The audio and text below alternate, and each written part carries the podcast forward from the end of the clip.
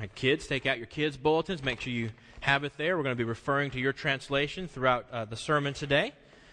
We'll be continuing our journey this morning through the book of Ruth. This morning we'll be looking at Ruth, chapter 1, verses 19 through 22. It's printed for you in total in the ESV. And before we get there, want everybody to keep their hymnal open to the hymn we just sang. I want to tell you a quick story that's happening in church world right now. You may not have seen it. It didn't make it didn't make CNN news or anything like that, but it's made church world news that a very large denomination is redoing their hymnal, and there's been a controversy over this specific hymn. The fact of the matter is, is that this hymn will, will not be appearing in their new hymnal because uh, Mr. Getty and Mr. Townend will not let them put it in their hymnal because their hymnal committee asked and sought permission. If you'll look down the second verse, you look down the third line, it says, Till on that cross as Jesus died, the wrath of God was satisfied. And this denomination felt that that would be a little too offensive to many of its members, and so it asked to replace it with the love of God was magnified.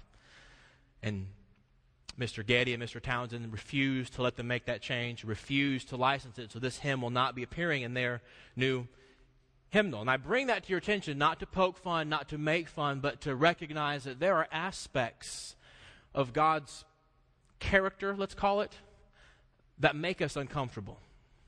We don't like to talk about God's wrath, the fact that our sins are an offense against a holy God and that he has every right to be angry about it. We don't like to think about that. We like to talk about the positive stuff more.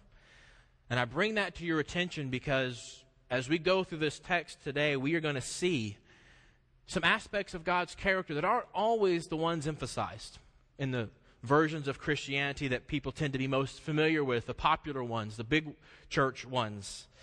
That we're going to see some things about God that might make us a little uncomfortable, that there are what we would call dark providences along with the light providences that Sometimes God takes his people through difficult things. As the song we did for the offertory says, that sometimes when we ask God to make us grow, he doesn't do it in one big poof of enlightenment, but he does it through making our life very, very difficult. And so we're going to see that today. I want to remind you of where we've been before we jump into this text. We're talking about Ruth and Naomi. We've been focusing on Naomi primarily in chapter 1. It doesn't really focus on Ruth until chapter 2. Naomi was a Bethlehemite who, with her family, got up and went to Moab because there was no food. She repented from Moab and decides to go back home. She tries to send her daughters in law back to what she herself calls the good life of rest in Moab, finding husbands, finding sons back in Moab. She basically says, Look, there's nothing good for you in my God. There's nothing good that awaits you with my people. Go back to your pagan ways. This God has nothing for you. But she still claims that God will bless you, God will take care of you, but there's no good here. And so we saw how she hasn't abandoned the faith as much as she is going through something very difficult, and she's basically saying, I know you're real. I know you're there. I just don't like you very much right now, God. But I'm not going to give up and say you don't exist.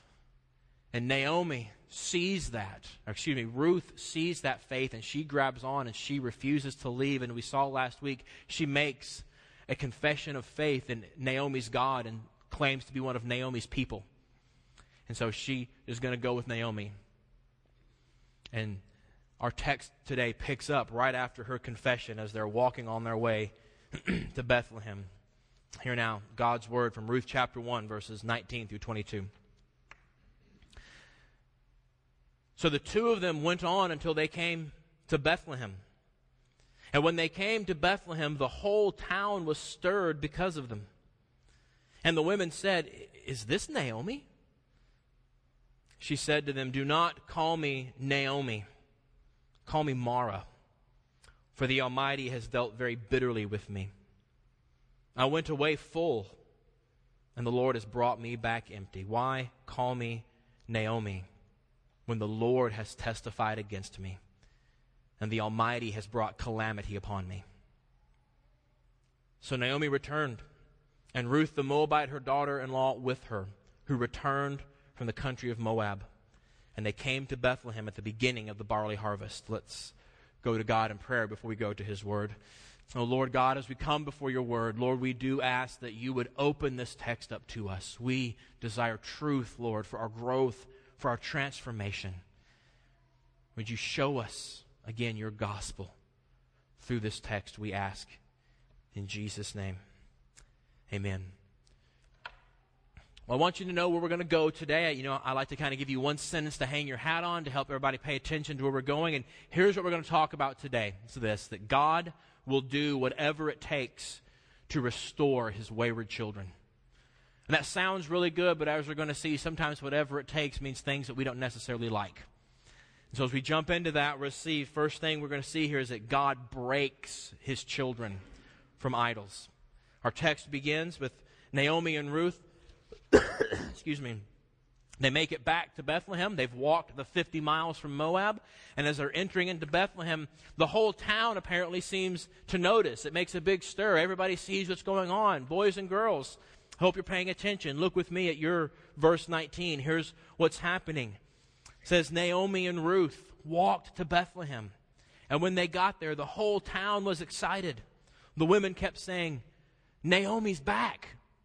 You see, boys and girls, school is going to be starting in a little while. I want you to think about that friend who told you back in May that they're not going to be there anymore. And all of a sudden you get to school the first day, and there they come walking into class, like, You're back, you're here. See, they were so excited that their friend was back. Wow, Naomi's here. Because she was a small town. She was part of a prominent landowning family. It was only 50 miles away. People probably knew that her boys had died, that her husband had died, and now here she is. And it's big news. And if we're to understand what's really going on here, little quick Hebrew lesson, I'll keep it short, I promise.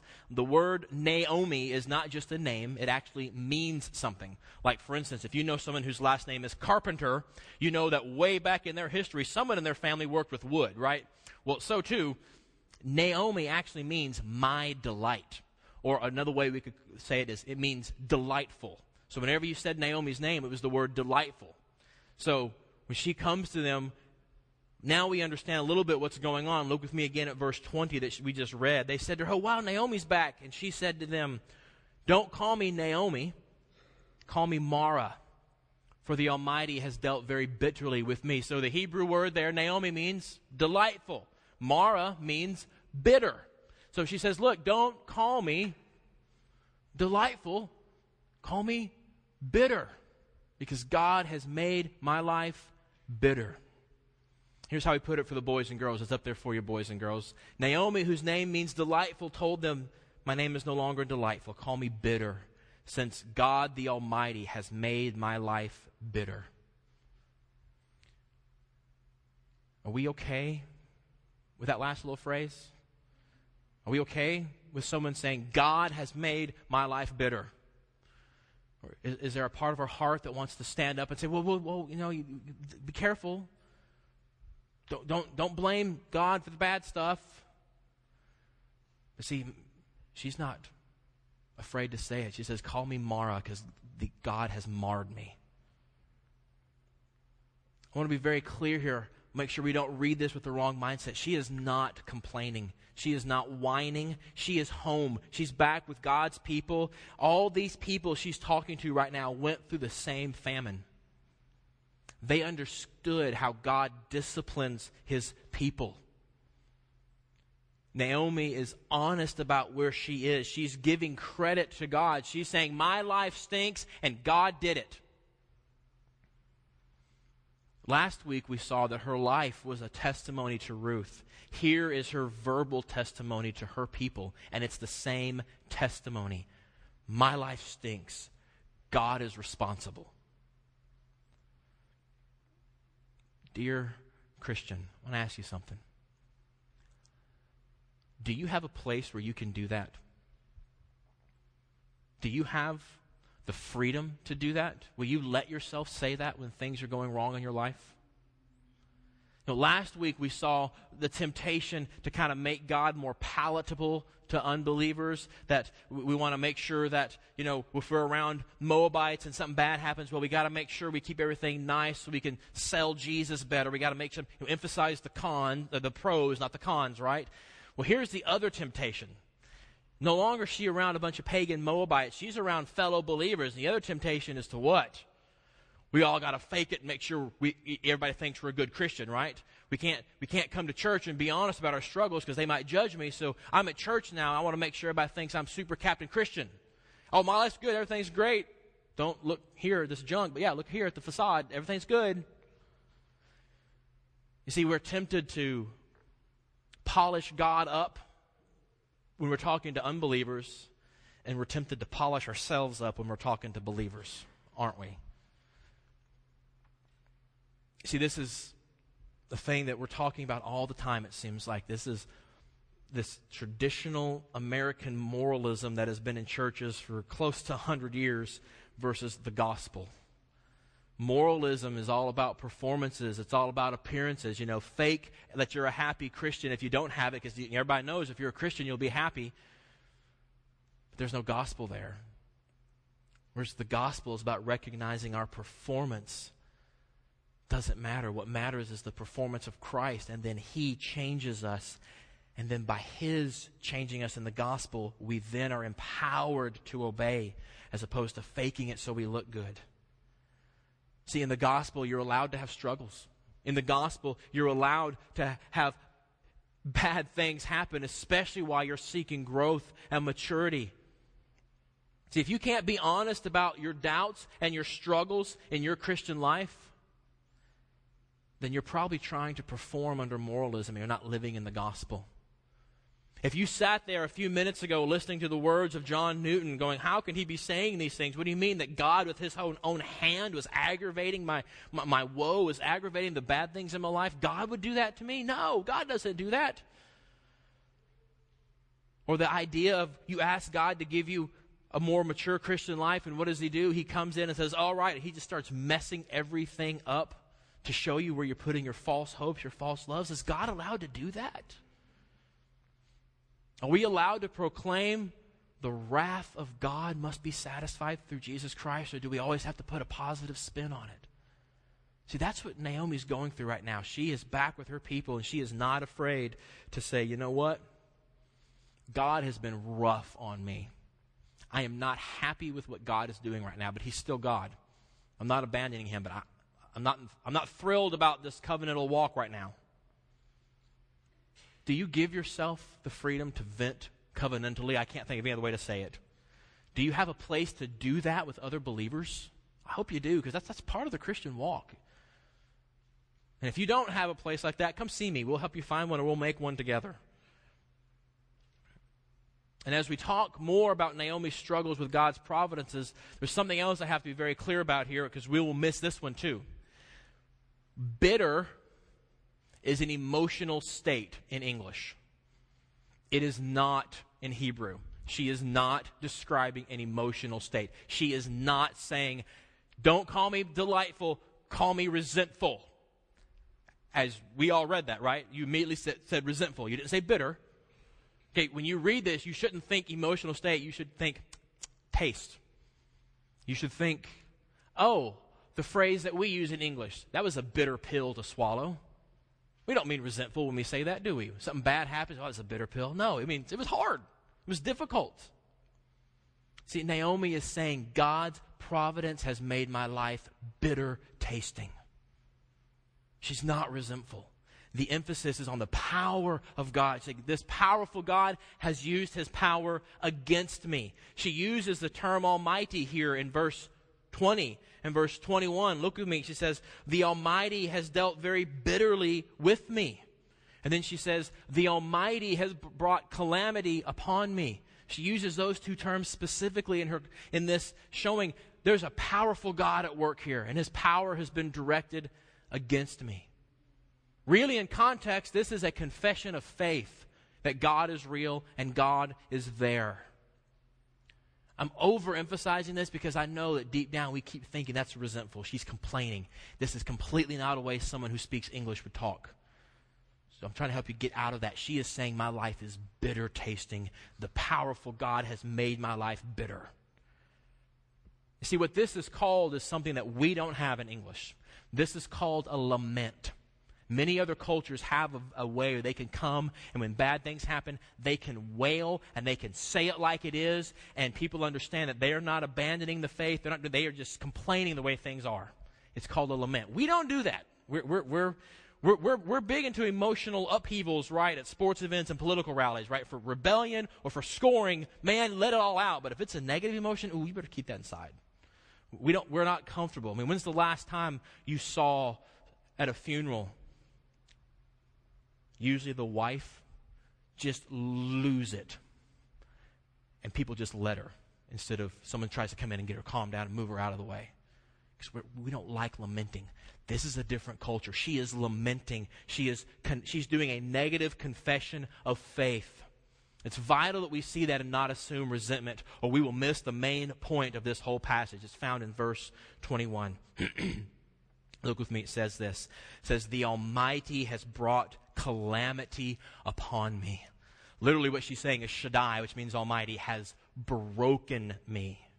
Or kids, if you want to pay attention, I haven't, haven't addressed you in a while. Boys and girls, hope I haven't lost you. Look at yours. In verse 21, it says, God has used his power to break me. See, Naomi says, this powerful God has used bitterness to break me she has been broken by her suffering in Moab, and she sees God has done it. See, brokenness right now is such a big concept in church world. Everybody's talking about, oh, you got to serve for your brokenness and you got to walk in the gospel for your brokenness. It's one of those terms that no one knows how to define, but everyone seems to know what it means somehow. And here Naomi gives us a good definition. The Almighty, by His power, has broken me.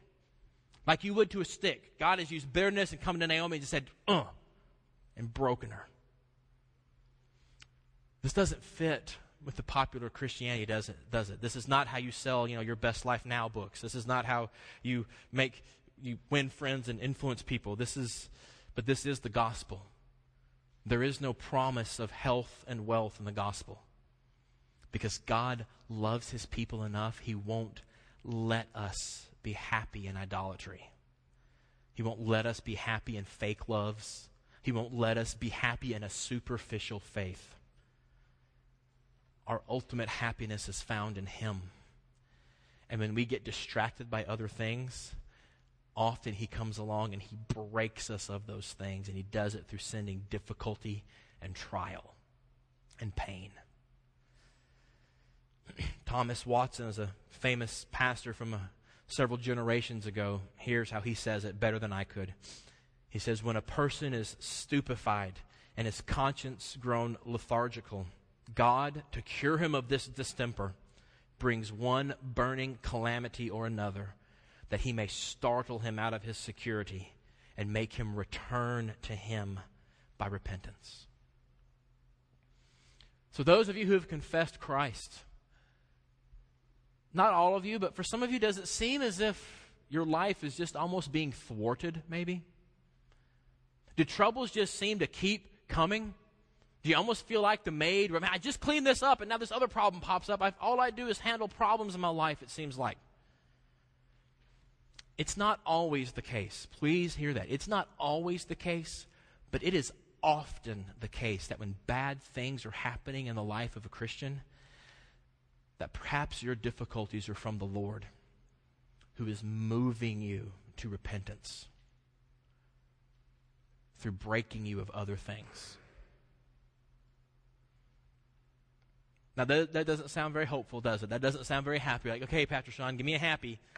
Well, think about how wonderful news that is to your neighbors who don't know Christ. Here's what I mean. If we are evolutionary accidents, if, if we're living on an incidental planet that just happens to have the prerequisites for life and life just happened to have shown up, there's really no greater purpose than just passing on your DNA to the next generation. There's nothing substantial or transcendental about our lives, which means there's, no, there's nothing we can really say to give meaning to the pain and the junk that every one of us go through.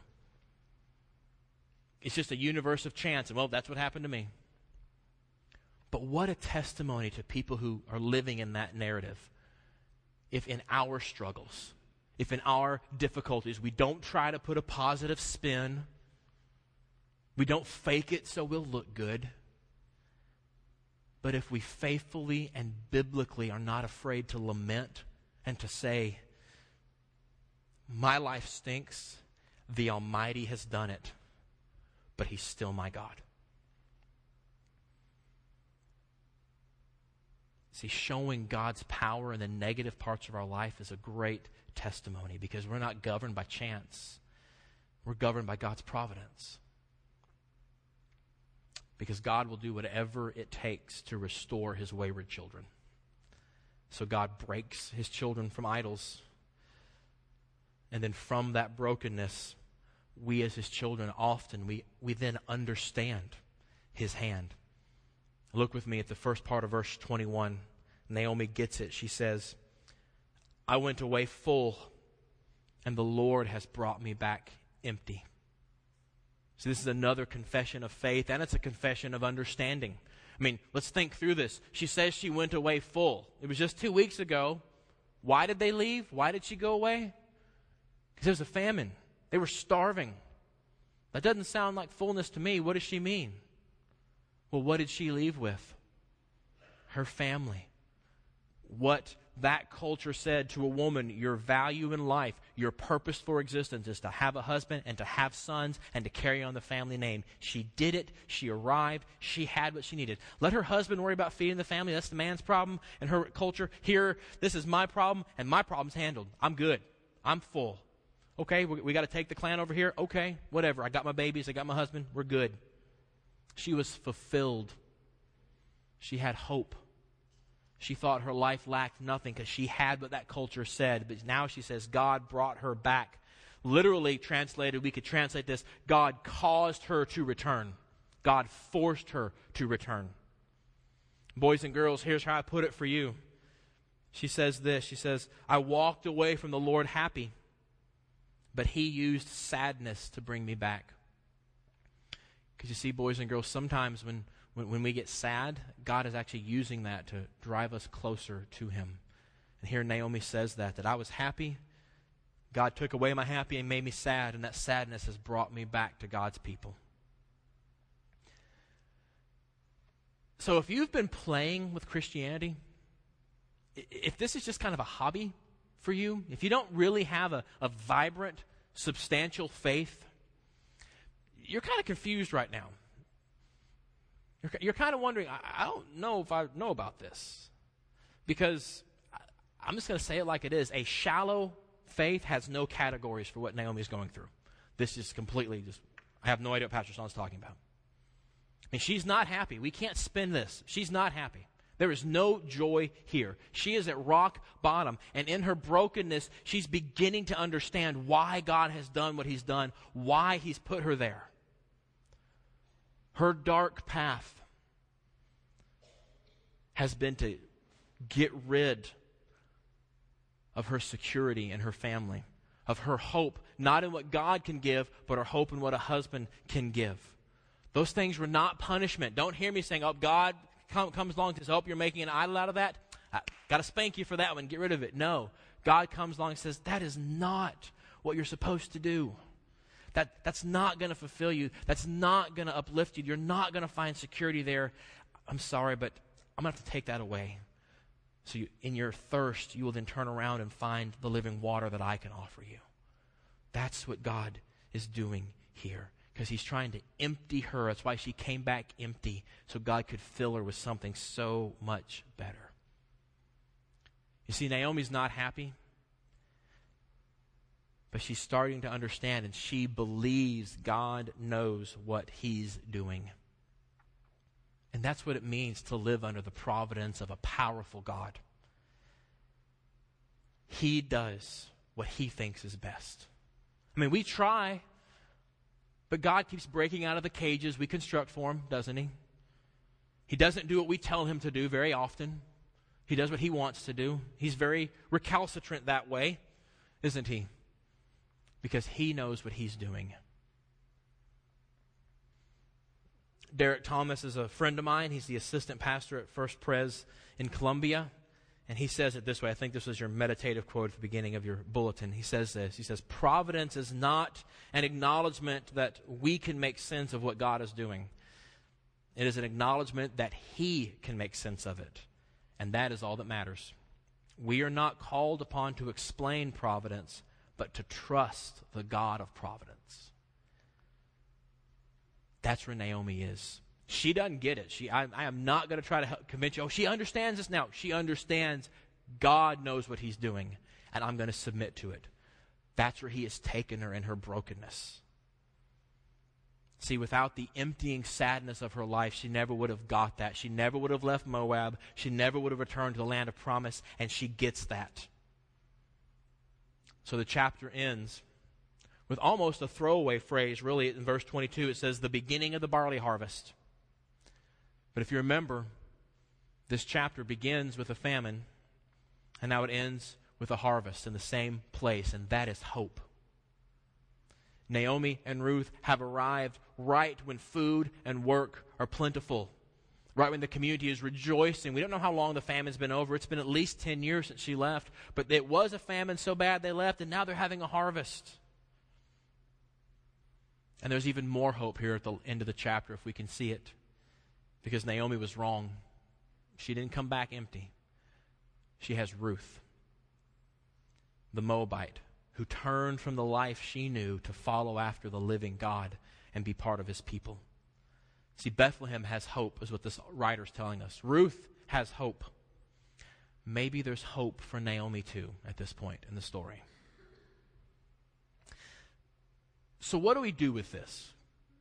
how do we who don't have to worry about harvest and famine, there's always stuff at, at, at the pig we can go buy? I mean, what, what do we do with this? Well, when Naomi wants to be called Mara in verse 20, meaning bitter, she actually brings up a famous story that they would have known about, one of the famous stories in the Pentateuch. The original readers would have remembered this. The original readers of Ruth would have thought of this story. In Exodus 15, right after the parting of the Red Sea. If you know the story, they part the Red Sea, they go through, Red Sea comes back, chariots are all drowned, and then they have this huge worship service. It's a very long psalm of praise in Exodus. They have this great, glorious worship service. They're, they're fulfilled. God has saved us from the most powerful army on earth. It's awesome. And then they walk three little days, and they find some springs, and they go to drink it, and it's bitter. And so they call the place Mara because it's bitter water and they can't drink. And so, what do they do after having seen this God come and break all 10 Egyptian gods, after seeing him drown the Egyptian army, after this wonderful worship service? What do they do with their bitter water? They complain, they whine, they moan, and they grumble to Moses. Why'd you bring us out here? Moses cries out to God for help. What do we do, Lord? And God does not strike them down for doubting. He doesn't send a plague. He doesn't say, I just drowned the Egyptian army for you. He tells Moses, throw a log in there. Moses throws a log in there, and the water immediately becomes sweet. They shouldn't have named it Mara anymore. They should have named it Naomi, actually. But they kept it as the waters of Mara. And then he enters into another covenant with them. It's a beautiful passage in Exodus 15. He comes to them and he says, I will be your God. I will no longer send plagues like I did in Egypt. I will be your healer. Just like I healed the waters, so too I will heal you. It's a landmark in Israel's history where God shows himself as the one who makes bitter things sweet, as the one who make, makes broken things whole. And Naomi may not have meant it, but the original readers would catch it. That God has taken Naomi to a bitter life, but he promises to be a healer. And he's going to make her life whole again by his grace through the rest of the story. Because that's what God does. He takes thankless grumblers and those who question his goodness because God loves to show sinners his grace. And we know the full story. We know that he did it ultimately through his son, our Lord Jesus Christ. That God himself didn't just look at our pain and our bitterness, he actually entered into a bitter life. That he walked a path of temptation and suffering. He entered the bitter world of sin. The book of Hebrews tells us he was tempted in every way that we are, yet without sin. Can you imagine what that's like? Have to deal with the temptation. You and I can't because we always eventually give in to temptation. But he withstood it every time. Wow. He took on his share of suffering as well. And when the time came, Jesus Christ grabbed the bitter cup of God's wrath.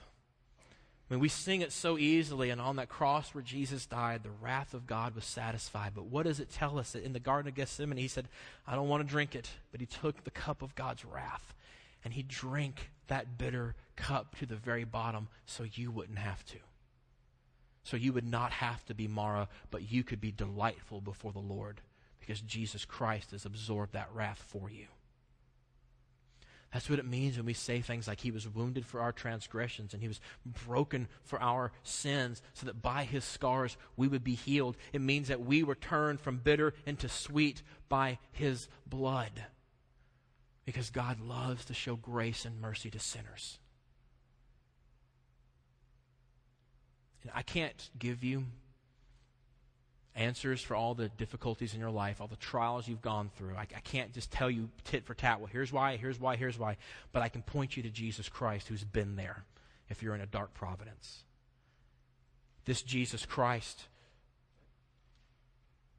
who in his resurrection, the promise of Scripture is that he's actually now seated at the right hand of God. And so you can go to this Jesus Christ and he can take you by the hand and he can take you to the very throne of his father the providential god who do who does understand why you went through what you went through.